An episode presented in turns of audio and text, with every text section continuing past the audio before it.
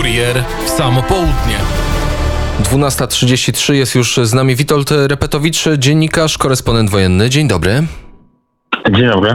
I przenosimy się do Afganistanu. Prowincja Pandższir znalazła się całkowicie pod naszą kontrolą, ogłosił dziś rano rzecznik talibów. Oddziały broniące od wielu dni doliny, czyli od ostatniego regionu Afganistanu niepodporządkowanego talibom, z kolei zaprzeczają tym doniesieniom i zaznaczają, że walki trwają. Co tam się dzieje? Tak, walki trwają, niemniej świadczy to, co się stało w nocy, świadczy jednak o słabości tego ruchu oporu. On raczej przechodzi w tej chwili w fazę guerilli, czyli powstańców walczących w górach, w bardziej niedostępnych dolinach tego regionu. Natomiast główną drogę, główną dolinę Taliban zdobył. No tutaj oczywiście tradycyjnie ta strona, która przegrała, tłumaczy to odwrotem taktycznym i tak dalej, ale to jest jednak charakterystyczne właśnie w takich sytuacjach zaprzeczanie porażki. Czy doszło tam w nocy do rozejmu, bo tak informowała agencja AFP? Nie, nic nie wskazuje w tej chwili na to, żeby był rozejm, natomiast rozmowy mogą trwać i dobrze by było, gdyby trwały. Niemniej wcześniej też trwały, teraz pojawiają się informacje, że Masud wezwał do powstania w całym Afganistanie, natomiast to jest też są takie raczej rozpaczliwe ruchy, no bo jeżeli wcześniej nie doszło do tego powstania, to teraz w odpowiedzi na porażkę jednak trudno, żeby do tego doszło. Także w tej chwili nic nie wskazuje na to, żeby był jakiś rozejm. Strona ta oporu przeciwko talibom jest w defensywie. To zresztą można było się tego spodziewać. Tutaj świadczy zbyt dużą wagę, zbyt dużo nadziei przywiązywał do tego ruchu. Te porównania z ruchem ojca Masuda, z Ahmadem Shahem Masudem, z Pandższiru, były dość mocno na wyrost. I sytuacja obecna od samego początku była znacznie odmienna od tej z lat 90. Także tutaj ta klęska nie jest zaskoczeniem, nie jest to najprawdopodobniej koniec walk, ale jest to klęska i nie jest ona zaskoczeniem. Czy jest to klęska, która zbliża nas do końca wojny, czy w ogóle ten koniec zobaczymy na własne oczy? Zależy z kim wojny, bo tak jak powiedziałem, tutaj troszeczkę zbyt dużo wagi przywiązywano do tego fragmentu tej rzeczywistości afgańskiej. Natomiast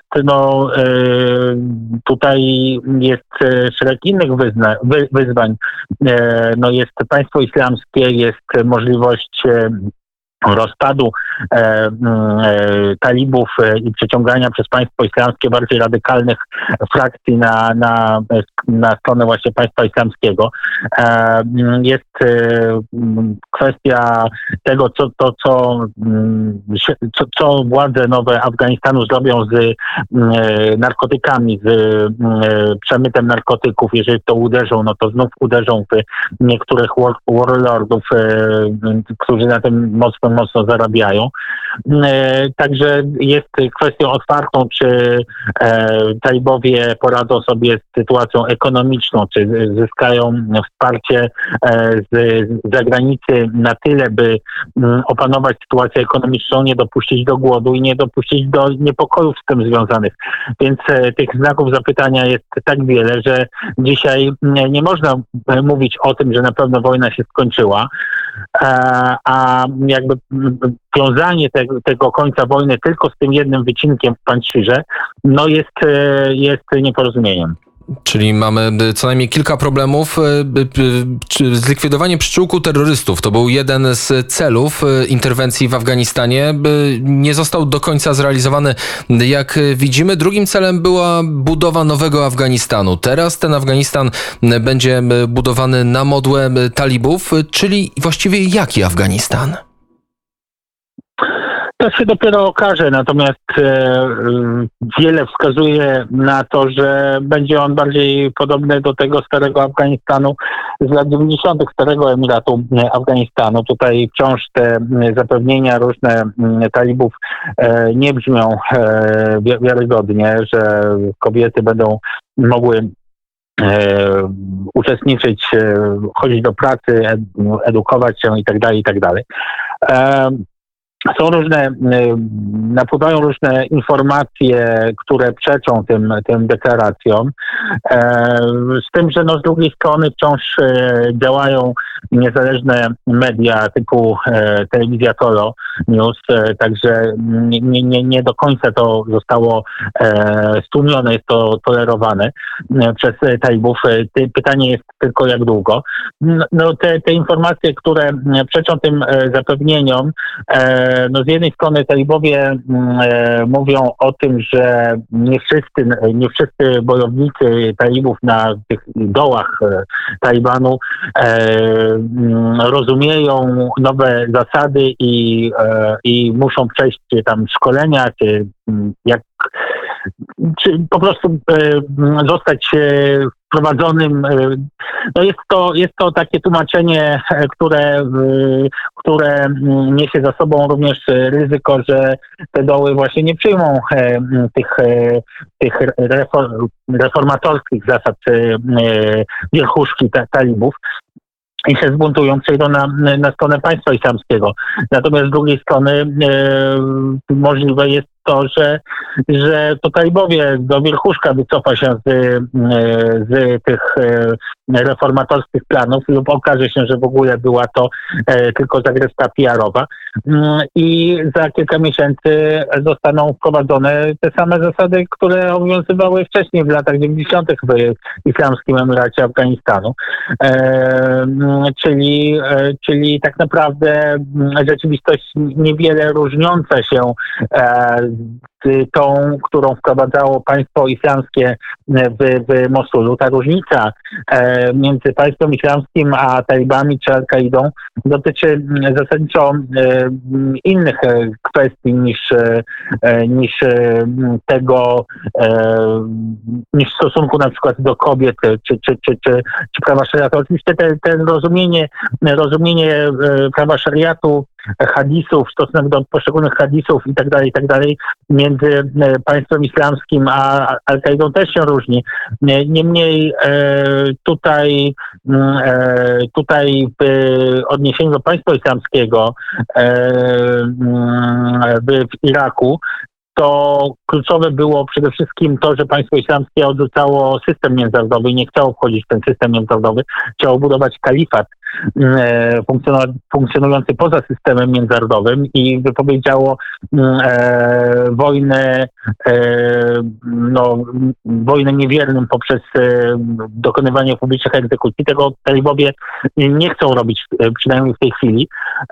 Chcą funkcjonować w systemie międzynarodowym i mieć relacje dyplomatyczne. Tutaj spotykali się już z szefami CIA, wczoraj się spotkali z przedstawicielem ONZ, także ta różnica polega na tym, natomiast raczej pozycja kobiet nie będzie znacząco lepsza niż ta, którą oferowało kobietom państwo islamskie w Mosulu. Chociaż w Kabulu widzieliśmy co najmniej dwa protesty, wprawdzie niewielkie, bo mniej więcej 20-osobowe grupki, które nie zostały rozgonione, ale jeszcze wróćmy do tego Iraku, bo w przestrzeni publicznej pojawiają się porównania Iraku z Afganistanem, tego co teraz mogłoby stać się w Iraku. Pan uważa, że to porównanie jest mocno chybione? Tak, ono jest totalnie chybione. Przede wszystkim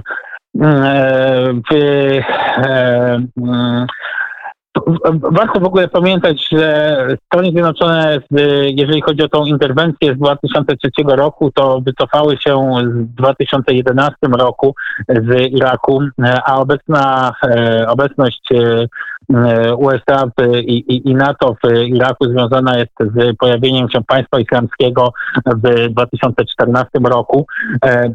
Czyli jest to zupełnie inna kwestia. Tutaj z Państwem Islamskim w Iraku walczyło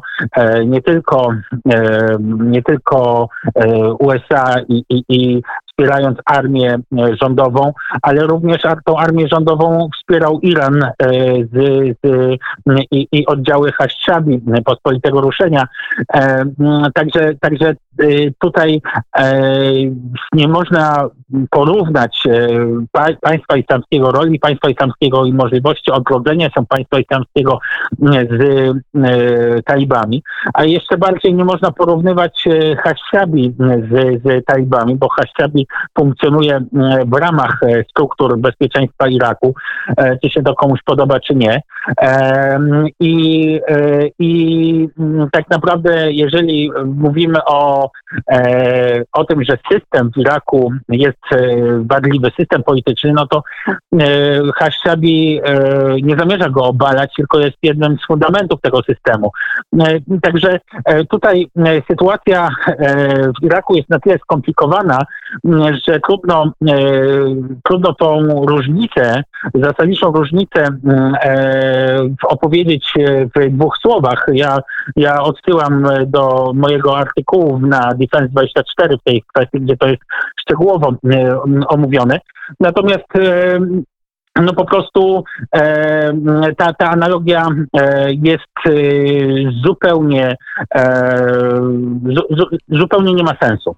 A zainteresowanych odsyłamy do artykułu Irak to nie Afganistan, fałszywe analogie i odmienne realia pióra Witolda Repetowicza, gościa Kuriera w samo południe, dziennikarza, korespondenta wojennego.